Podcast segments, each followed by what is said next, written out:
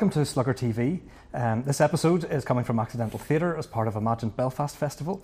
Um, and with me on the sofa, um, at a suitable distance away, is Allison Morris from the Irish News and Festival Director uh, Peter O'Neill. Um, Allison, as we look back from the previous episode to now, we've had Friday the 13th of March when the RHI report came out. How did you react to the report and was it as exciting or was it as kind of um, incisive as you expected? Well, no, I mean, it was very forensic, but there was no big shocking moments in it. You know, there was no smoking guns. Nobody's going to lose their job over it. Nobody's going to be prosecuted over it. I think had that report been released a year and a half, we'd have probably spent days reporting on it and analysing it and going through all the various aspects of it. Instead, it was it was done very quickly because we are now in completely different times. We're living in a, a completely different world than we were three years ago. This is unprecedented.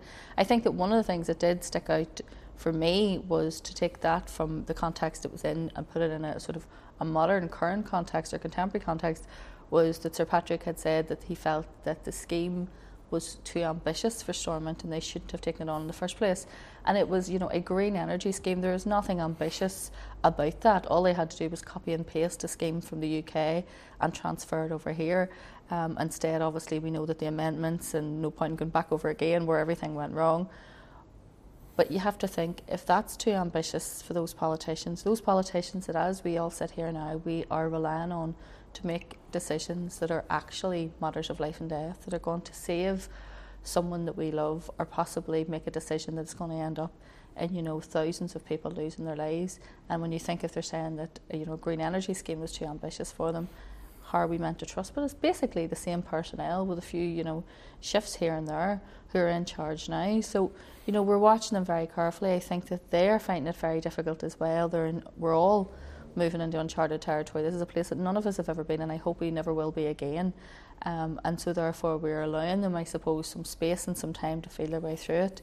But I mean, one wrong decision could be catastrophic right now. You know, this isn't a matter of one wrong decision might cost you know, X amount of millions of pounds. Money is only money at this point in time. I think that we're at the stage now where we're thinking, well, money, we can, you know, we can excuse that, but we can't excuse decisions that are risking people's lives. So, um, from that context, I think to now, but I mean, RHI it was by the time it came around, it was such a done story, if you know what I mean. So all the controversy had come out, and then I think what happened was the inquiry itself was so good, and that it was always live streamed, that we had updates every night. We sort of knew everything that was going to happen. We'd heard it all before, so all the big shocking moments we'd already heard during the evidence sessions, and therefore by the time they came into the report, there was nothing there really to surprise.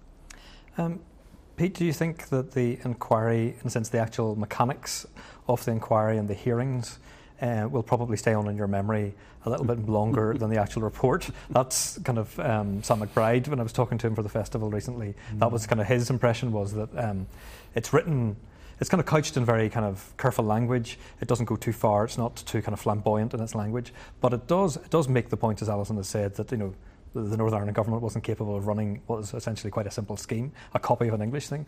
Um, but in, in terms of your your mind, what's its legacy likely to be? Well, as you allude to, you know, the theatre, you know, of the, the, the actual presentations, from the long list of SPADs, ministers, civil servants, trooping into the Senate room and Parliament buildings and, you know, being interrogated, you know, made great, you know, TV. But yeah, muted response really to the full report. You know, it's a really, uh, you know, anyone who's gone through it mm-hmm. um, will testify. You know, it's a very thorough report, but it's a typical judicial, you know, judicial legal text you know, it's, it is surprising in one sense, you know, to a layperson like myself, when it seems very clear that, um, you know, material was being leaked, um, all sorts of deviations from established codes. I'm sure the public at large, you know, they will find, you know, the, the lack of bite in the sense report really quite surprising. But as Allison says, time has moved on, and in a sense, I feel a bit sorry actually for Sam McBride because his forensic analysis of what going on, like that is what I think people will will refer to rather than you know the actual the inquiry report. So in a sense, it's already out there. People have made their own sort of you know views on it, and I'm not sure if people really will escape. You know, I know Arlene, Foster came out and to, to her credit, you know, was very contrite and fulsome apologies and the rest of it. But she has got off light, and so I suspect has the Northern Ireland Civil Service. Um, so yes, um, mooted response. But I think the real skill now is, you know, for us in civil society is how we can actually learn the lessons from that and how public policy can now be made in a more comprehensive and, you know, professional way. But as we see at the moment, they're all making it up on the hoof, and goodness knows where we're going to be in terms of unintended consequences. I was going to ask, down the line. um, you know, does it dent your confidence in this in the in the process of government and in, in the kind of mechanics of how civil service actually serves the people? Um, they're clearly moving heaven and earth at the moment to try and make things work in terms of health and education and, and kind of prepared for things. What I thought when I looked at the recommendations was one of the recommendations was that the Northern Ireland Civil Service should seek to um, employ people based on their ability and knowledge rather than just what grade they were in the civil service. And I thought, well, why on earth wasn't that being done in the first place? Can you imagine if you were trying to run a private business in the private sector and that's how you were hiring people? I mean, your business wouldn't last very long, and you can see why those mistakes were made. So that's sort of, you know, slavishly following these sort of civil service rules that you move up the grade and you move up the grade regardless of whether you have any knowledge or skill or expertise in that area or not. Um, I do think that the, the change in how the SPADs were appointed was very important. We need more accountability for that. When we had the recent sort of raft of SPADs who were um, who were employed, we were given biogs on all of them. We were Mhm. told where they came from, what their background was. I remember about 10 years ago, one of my colleagues asking for a similar and being, you know, told basically where to go by a number of press officers, being told that they were private citizens, it was none of her business where they came from, that that their background was none of her business. Um, and that was the kind of answers you would have got then. Um, but now, obviously, they know that we're watching, and also the, the issue with the minute taken. Because let's face it, you know, in three or four years from now, when all this has died down and hopefully we've went back to some semblance of normality, these are the minutes that people will be setting Freedom of Information Acts in to get to see how these decisions were made and how they came about. And the fact that they weren't taking minutes just because they didn't want people like me to ask to see them, you know, I think that that was completely unacceptable. And it was one of the most shocking things I remember thinking the day that that evidence was given out and it was said that they were, you know, it was frowned upon to take minutes because they didn't want to be scrutinised or made to look bad in the press. Um, and, you know, all of that has changed and hopefully that that is all for the better. There are still so many things that need ironed out, and most of us wouldn't have had a great deal of confidence when you were working in that field anyway. But right now, I think, you know, when I'm watching what's happening in the last few days, people are trying, you know, and they're trying because they realise how serious it is. So we have ministers in place who are really throwing their lot into trying to make sure that we get somewhere. I think we had a shaky start in relation to the arguments about whether when the schools should close or shouldn't Mhm. close.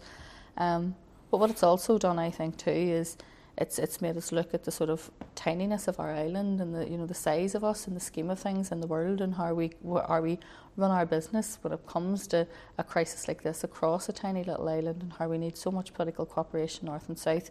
And these are things that were raised during Brexit but were raised in terms of economy and trade and business. And now we're talking about those exact same mm-hmm. things but in terms of people's lives.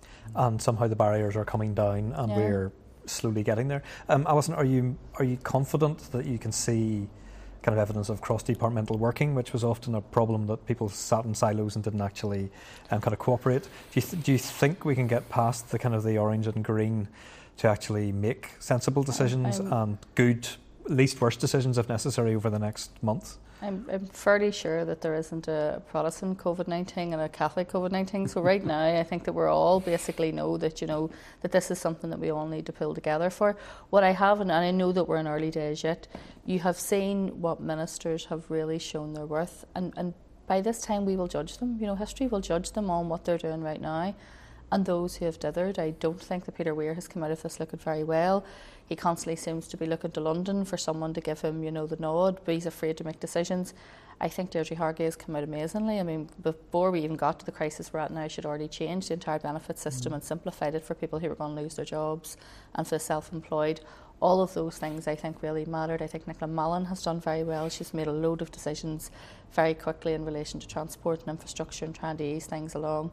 I think Robin Swann has clearly the most difficult job in the executive, um, and he's facing, you know, like a, a job that I don't think any of us would envy at, at this stage in time. I think that he's coming across full of empathy and compassion and care, you know, and I hope that he's taken on the right advice and listening to the right advice. And I do think that the First and Deputy First Minister have been brilliant when they have stood side by side and spoken Yeah. from the same hymn sheet. That would reassure people, and people are nervous, really Mhm. nervous. Like I'm out and I'm still talking to people who I deal with from day to day people who have not are not connected to the media or politics or anything else, and they're really, really worried. So you need that united front, and I think that both both um, Arlene Foster and Michelle O'Neill have, have committed us quite well so far. Yeah, the, and the optics are good, you know, just those two, you know, fronting it up. And um, okay, there were some, you know, mixed messages and, you know, issues about timing and the rest of it. But I think, you know, there is a general consensus in, in the community so to, you know, give them a chance, let the ministers go out there, you know. I think most people appreciate just how difficult it is, not just for them, but for civil servants, for the whole public sector and I hope that you know these stakeholders realise just how powerful you know community support is behind them, and you do get that sense. But uh, and it's great to see this reliance on experts. Like where's Michael Gove now? Thankfully, you know, um, we're no longer post-expert, are we? Yeah. But you know, it's great to see our local politicians, but also you know, Conservative Party, you know, following in line with the expert view from you know their own scientific the chief medical advisors. advisors have really came to their yeah. own, haven't they? These are people whose names probably none of us, you know, people wouldn't have known, you know, six months ago, and now they're household names. You know, the the amount of academics who. You know, none of us might have spent our whole lives having never to know who these people are, and all of a sudden, TV can get sudden, some other yeah. guests for yeah. future episodes. Yeah. Um, so it's great to see that sort of reliance on expert advice, and I think that might be one of the you know, the long-term consequences either that, you know, in the public sphere, you know, the role of experts, you know, is going to be reinforced. But I also think in, in the wider political context, you know, this idea of the states, you know, the, you know, since Thatcher, you know, the rollback of the states, adherence to a small government, and I think more and more of us now realise that you know we need the investment in our health service, not just to deal with the sporadic, you know, the isolated sort of incidents of you know trolley waits and mm-hmm. whatever, mm-hmm but as an absolute co- coherent political ideology, in a sense, we need to invest properly in our public services simply because these sort of crises are likely to be coming down the line, I'm afraid, you know, for the foreseeable future. And, and so the role of the big state, I think, is going to be a bigger political mm-hmm. um, priority for us. In Westminster, Allison, is it fair to say that the Conservative Chancellor has turned out to be a bit of a socialist. Um, that I mean, maybe he has no choice. Maybe I maybe would go as far to say communist. but, I mean, perhaps everybody in that circumstance that all they can do, the only human reaction really is to kind of go to that length. But certainly, if you if you it's different if you're self-employed at the moment, but that, that may change it's too. It's fascinating but because it's a Tory government and what the decisions they're making. So they're taking part of the railways back into public ownership. Um, there's nursing homes and private hospitals being brought back into public ownership. You know, they have, you know, said they'll pay people in the hospitality industry and anyone who's lost their jobs wages. Um, they've lifted all sorts of restrictions. They've put homeless people into the empty hotels. You know, all of these things, which I'm pretty sure could have been done, you know, at another time, have been done. But what I will say is, while we're all praising them now to get us through this crisis, do not think that we will not have to pay this back at some stage. this is not charity. I mean, we're borrowing. This um, is not charity. They are throwing billions and billions of pounds at Interest this. rates and when all well, this is over, we will have to pay that back. And I can only imagine the kind of austerity that's coming to us down the road. Mm. So do not think for one minute that these are charitable donations that we're all receiving, and after this, the slate will be wiped clean, mm. and we'll all go back to living lovely, affluent lives. All of the money that is being borrowed to fix this mess and I think that it should be barred. I think it should be used in exactly the way it is. But do not be mistaken, we will have to pay this back at some point. But that could be a 50 year, that could be coming off taxes for the next 50 years. I mean, it's a, this is kind of, it, it is a bit like a war, um, except it's not against another country, it's against a virus. But it, it is, sort of it's that scale We're of. on war footing. Like, I mean, you can see the, the coronavirus bill that's been put yes. through, and that'll go rush straight through Westminster. There'll be practically no debate about it. If you had tried to impose those kind of laws, which are basically just removing all our civil liberties, we're going to be living in, you know, in a military totalitarian state. Well, there would the have been widespread objection yeah. to it, but there's not because these are not normal times. This is not normal circumstances. You know, to be able to, they're extending the powers of how you can section people and detain them. Mm-hmm. They're saying you can forcibly quarantine people. There's not going to be any inquest or scrutiny of deaths. Um, we've also, you know, as of, of today, it's been announced that the prisons are going to release all sorts of prisoners back into society to clear out the, the prisons. Um, there is is aspects of that bill that you know concerned me deeply, but but at the same time too, what we have to do, I suppose, as a journalist that would be holding these people to account, is to make sure that this bill is only used for the duration of this crisis and it will have to then. But as we know, states love authoritarian states love a crisis, and Mhm. you know a lot of the stuff as we've known in the past, and particularly from Northern Ireland in terms of our emergency legislation, does tend to hang on to the Mhm. statute book. And Um, that was meant to be temporary. as well. and I And think- does, does that worry you? Do you see that the the, accident, the accidental, not even intentional abuse of power, but the once you have it, well, it kind of makes things go a bit slicker. So we just keep it. Uh, Does that worry you, or do you think people will kind of stand up and say, "Ah, ah emergency over, um, get that off the books now, review it immediately"? Well, I think two things. One, as you look at China and you know the authoritarian states, particularly how they use of social media, you know, apps on phones to check, you know, that you're infected. You know, the way the states, you know, some states have been able to use technologies like that to actually manage, to increase surveillance. You know, that obviously is a great concern because I'm sure um, President Trump and a few others, you know, will actually see these sort of measures, the use of, you know, IT as a, as a means of actually controlling um, staff. But on the other hand, I am very um, optimistic about the role of civic society. I think people in Northern Ireland have really come together on this. You do detect it in the air, you know, a sense that, you know, we have to come out of this in a stronger, more united, and a more, I, how I hope in a way, a much more um, sophisticated civil society that will actually hold our politicians to account more, that will scrutinise government. And I think, you know, uh, particularly when you talk to young people, you know, who are, you know, very anxious about the future, you know, I think they really want to see some something powerful has to come out of this crisis. And that's why our festival, to be frank, is Mhm. really opportune, I think, in terms of raising these issues and actually being able to stimulate new ideas on, on politics and so- culture. One of the aspects of the coronavirus bill is the RIPA legislation, which we all know is used at some stage to ban people who the government may think be involved in criminal activity or terrorism or activism. Um, that would have been a, I think it was three days that they could basically tap your phone for before they had to then get permission from a judge, and now it's going to be 12 days. That would be one of the things I would be watching after this to make Mm, sure that that does not stay on the statute and that is reduced back to where it was because that would be the kind of powers of use against people like me who are working in security journalism. You know, that kind of those kind of snooping powers, which they're saying are essential, so they can track people who are refusing to comply with self isolation and quarantine. And um, there's nobody is objecting to this bill. You know, there's no political party standing up saying we're going to object to it. It will go through, and it will go through. And by Thursday evening, this that was this is the new world that we will be living in. Um, but it's just how long it's used for. So we accept it. We're in exceptional times, and that calls for exceptional measures. Hmm. But we just have to make sure that the, these exceptional laws are only used for the period of time of this disaster. But I will agree with what you said.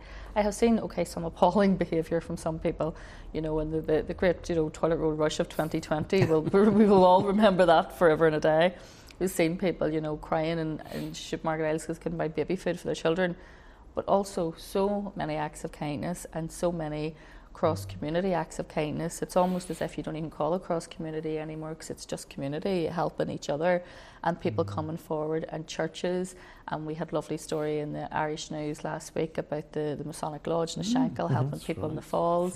And all of these, you know, all of these, like the, the women's groups and all of mm. the wee community groups and before, and I think that you can see that there's so much kindness. And even this week, one of the things, because I was very emotional this week about my parents, they're elderly and they're in that risk group, but I'm absolutely distracted about them. And it was just the pictures of all the children drawing rainbows and putting them in the windows so that, you know, people can see them to give a bit of hope. And you can see that, you know, these are terrible times. It is almost like being at a war, and you sort of feel that we're in mm. the very early days of a war that we haven't actually, you mm. know, get into the full of. But that you would hope that one thing is that we can see that we can repair our planet in ways that we don't need to be doing all the things that we were doing before. Um, and also that we could be much kinder to each other and much more healing of each other because when it comes to disaster like this, it doesn't discriminate, it doesn't look at who has the, it doesn't look at class, it doesn't look at colour, it doesn't look at religion, it doesn't look at any of those things. Every single one of us will be impacted by this, and therefore, that if there's ever one thing that'll bring us together, it's something so awful as, as this pandemic. I mean, the Life and Time survey and so on, the, the next one that goes out, the answers will be very interesting to see whether we can track and whether that is banked, those kind of changes in community and the attitudes towards each other, and whether it slips over time or whether it just builds. Well, it'd be lovely, Um, I think, if they were. I mean, if you, the, the, the health minister was saying that the worst case scenario is 15,000 people. Now, when you bear in mind about 3,600 people died in the Troubles, everyone I know knows somebody who was murdered in the Troubles. Now, if you, you take that and you multiply that by four, we're all going to know people that are going to die in this crisis, and therefore that is something that we will all mm. have in mm. common. You know, this tragedy is something we'll all have in common, and the, the, the ability and the adversity to try and beat this and to try and move on and to help each other, that is something that we'll all have in common as well. How difficult is it, Allison, to report on some of this? Because, in a sense, um, you want to hold politicians um, and, so, and, kind of security forces and so on to, to, to, account. You also need to give them a bit of space to kind of get on and do the thing and actually encourage people to listen to sensible messaging. Um, and yet, um, and you're also kind of looking ahead, and you're a bit more probably aware of how bad this of, is going yeah. to get. You know, journalist people think that they sent them from the moon. You know, yeah. I'm a citizen of this place, and I have family who I am really, really worried about, and I have children who I'm so concerned about. And you know, one of my daughters works in Dublin, and I'm really worried about her and all sorts of other things. So you're doing this, and at the very start, when we started reporting on this several weeks ago um, my colleague Seanín Graham, our health correspondent, has been completely outstanding. I don't know when she sleeps because mm. she has just been constantly getting information and really double sourcing everything and making sure it's good, accurate information. Um, it was a health story, but it's not a health story mm. anymore. No. It's an everything story now. You know, it's all of us. And so the security implications of what's going to happen, how police are going to cope, how our frontline services are going to cope, what's going to happen if law and order breaks down? You know, what happens if people panic and they, you know, and they do start then taking to the streets and trying to loot supermarkets? How mm-hmm. are we going to cope with that? You know, will the army be brought back onto the streets again because that has such significance in this place? Yeah. All of those things we're now considering all of that. So it's no longer just a health story. It's you know, it's in everything. It, it, every aspect of our life is going to be touched mm. by this. And Pete, you're running a festival of, poli- of ideas and politics. Um, we're into the fourth or fifth year of it. Um, it feels like it's been here forever, but um, you still have hair left, so it clearly hasn't gone that long. Just about. but I mean, you would never have thought that you would be taking the festival online. You never would have thought that you wouldn't have audiences in a, in a venue like this. Um, it's been a real change, it's, and it's happened at a pace that you could barely predict kind of, you know, three weeks ago you were thinking, hmm, maybe some things will be curtailed. Two weeks ago, yeah, something will change. A week ago, we'll have to get rid of audiences. You know, so it, it's, it's moved very, very fast.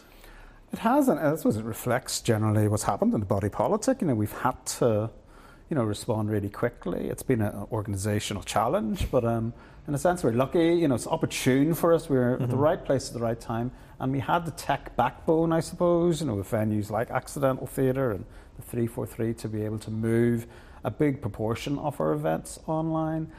So yes, I think we're lucky. You know, I think we can shed some light on these developing, you know, on, on the way things are, are moving. Um, I suspect it'll take maybe three or four years for us to properly digest and the unintended consequences that are coming down the line. Mm-hmm. But we are what we are. We're able to deliver three days of informed debate, but also some entertainment. And I think it's important that you do try to lift the mood, that we oh, use definitely. comedy, that we use poetry, we use the arts in a sense, you know, to interrogate some of the more nuanced, the more difficult issues that really emotion, emotionally that we have to engage with, rather than the very hard. Mm. Factual news that you know people oh, like Allison. we definitely, you're right. You know, we need something to give us warmth and hope, and you know, and and that is when I think you know all of those young people who have been involved in developing all these technologies and maybe nobody's been paying any attention to them and all of a sudden all these little tiny businesses now seem so relevant because we're trapped in our homes and you know we mm-hmm. grannies on you know on iPads you know trying to talk to their grandchildren. And um, the the fact that you know I know that my one of my um, work colleagues her daughter was doing a drama class and the drama teacher is now teaching them on online and Google Hangouts and all the kids are on that. And um, you've, got, you've got you know uh, fitness trainers doing fitness classes mm-hmm. online mm-hmm. for, for yeah. young people while they're off school and doing PE lessons.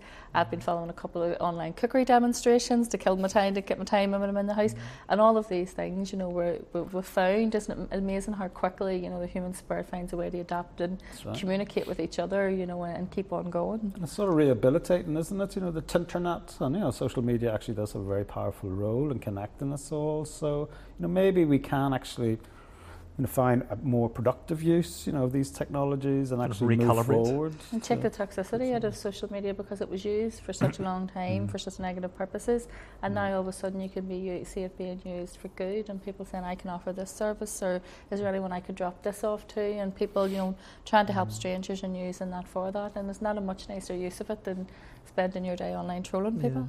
Yeah. Mm. Allison, you mentioned earlier about the army, certainly in Great Britain, are being talked about as they will be kind of doing supply chain stuff and um, trying to make sure that various goods get to hospitals and so on. Uh, they may also have a role in terms of setting up field hospitals to do kind of testing. Um, uh, places that people can kind of drive through or whatever. Um, is that I mean, is that beyond the pale for Northern Ireland that actually they could they could be accepted that they, this is a fine time for them to do that, or would that actually expose the fact that we haven't that that's still just too difficult for the British Army for some to be such seen? Such a, a, strange thing because I mean, we spent so long, you know, developing a peace process to get the army off the streets, mm-hmm. and here we have. I mean, can we accept members of the army in a humanitarian role? And the Irish Army will be carrying out humanitarian mm-hmm. duties. We know that in, in the Republic.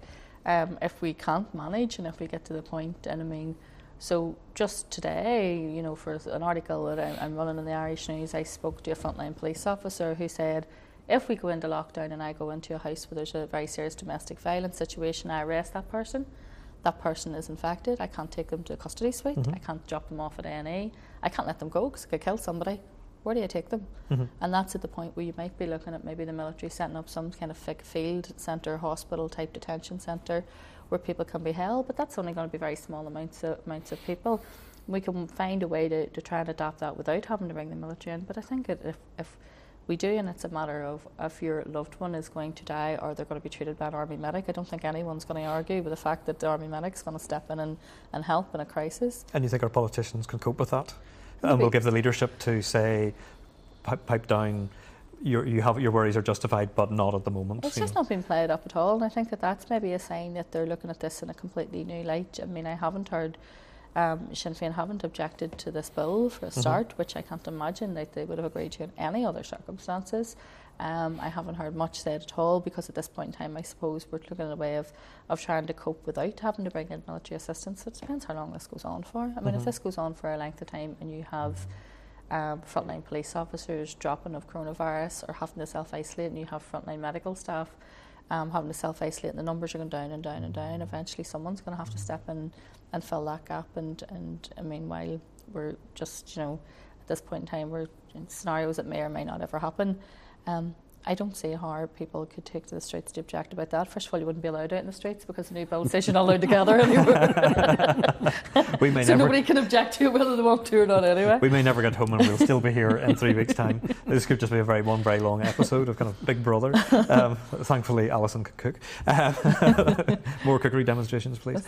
Um, Pete, in a, in a previous life, as well as doing comedy festivals and ideas festivals, you've been into the use of evidence and um, the fact that evidence should be kind of uh, is vital for policies. Do you, are you encouraged that um, we're, we're kind of being given evidence by experts these days, and do you think we're understanding it, and are we kind of being given it in a way that actually it's helping us come to terms with what are quite big changes to civil liberties that we don't realise we have until the very point that you're about to get sectioned or you've been kind of lifted off the street because you're mm. meant to be in quarantine according to somebody else's judgment. Are you happy with that we're kind of we're tuned in and ready for an evidence-based life for the next few months? Well, I hope so, and you know, I think so far so good. You know, the people are listening to the experts by and large, and thankfully, our political classes, you know, seem to be you know taken on board and not point scoring mm-hmm. and trying to distort what can sometimes be very difficult, you know, material to digest. Um, and uh, you know, I think there is a danger. Now we're jumping into, as Allison said, really uncharted territory. You know, some huge policy, you know, changes are coming in. The whole idea of, you know, we the state has talked about, you know, moving online. You know, people working more remotely. Now we're mm-hmm. doing that whole scale. You know, there's no mm-hmm. experimentation. There's no piloting. We're jumping straight down. You know, that that that particular. Um, uh, hole. Um, all sorts of really drastic sort of changes to our life are now coming down the line are they going to be properly you know evaluated you know assessed managed like you know what's going on in the background in terms of you know being able to document the changes that we're going through you know I'm, I really think that you know, looking back in history you know this will be seen as such a, an, an important you know time so I hope that all our sociologists and you know um, artists and you know a whole range of people that can help um, document and make us make sense of this difficult period. You know, they're, they, they're going to be involved in this process, and that government as a whole can improve, and that we as citizens can engage much more effectively in that. Maybe move more citizens' assemblies, ways in which we can use the internet in terms of participatory budgeting, for example. You know, helping our politicians govern better, and I think let's face it, we the lesson I think from this period is that we don't, you know, regardless of whether the army comes in or Um, you know, we bring in these sort of structural reforms. The bottom line is that we as a community have to stick together and we have to implement these changes ourselves in our own personal lives and then the, the people who we interact with.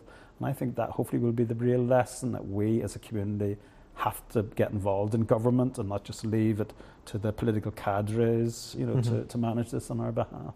And then be grateful for, you know, all the things we have. I think that we're all getting very, you know, self-absorbed and, and not really thinking about the bigger picture and all the, the, the rights and the beautiful spaces and the freedom that we do have.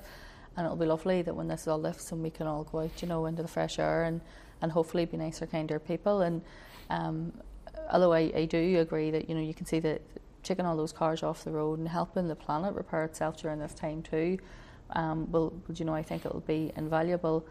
But also to remember, you know, that just because people can work from home doesn't mean they always should be working from home.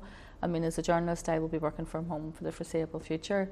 But when I'm dealing with someone who has undergone a tragedy or trauma, I want to sit beside them. Mm. You know, I want to look them in the eye. You know, I, I, want to have a cup of tea with them. I want to talk to them. And sometimes you have to hold someone's hand or give them a, a hug to comfort them and let them go. And that kind of personal contact is not something I, I've already seen before this happened, journalism go towards that way where people are office based, and they do all their stories online, they never leave the office, and that's not who I am, and it's not who I think that we mm. should be. Um, and so I think that you know we should look at how many people possibly can have a better work-life balance and work from home. But if it's just a case of saving money on office space, I don't think that everyone should be, because for your mental health too.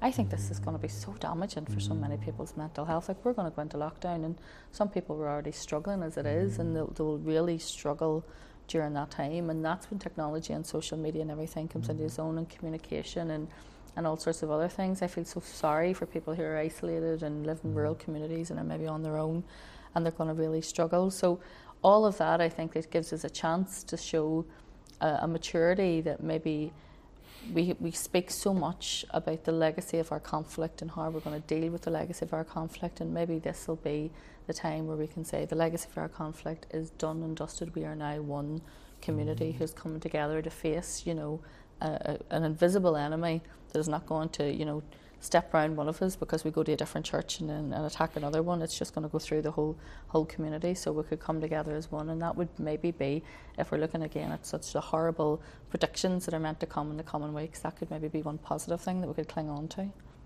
Okay, well, thank you for your discussion today, um, Pete O'Neill.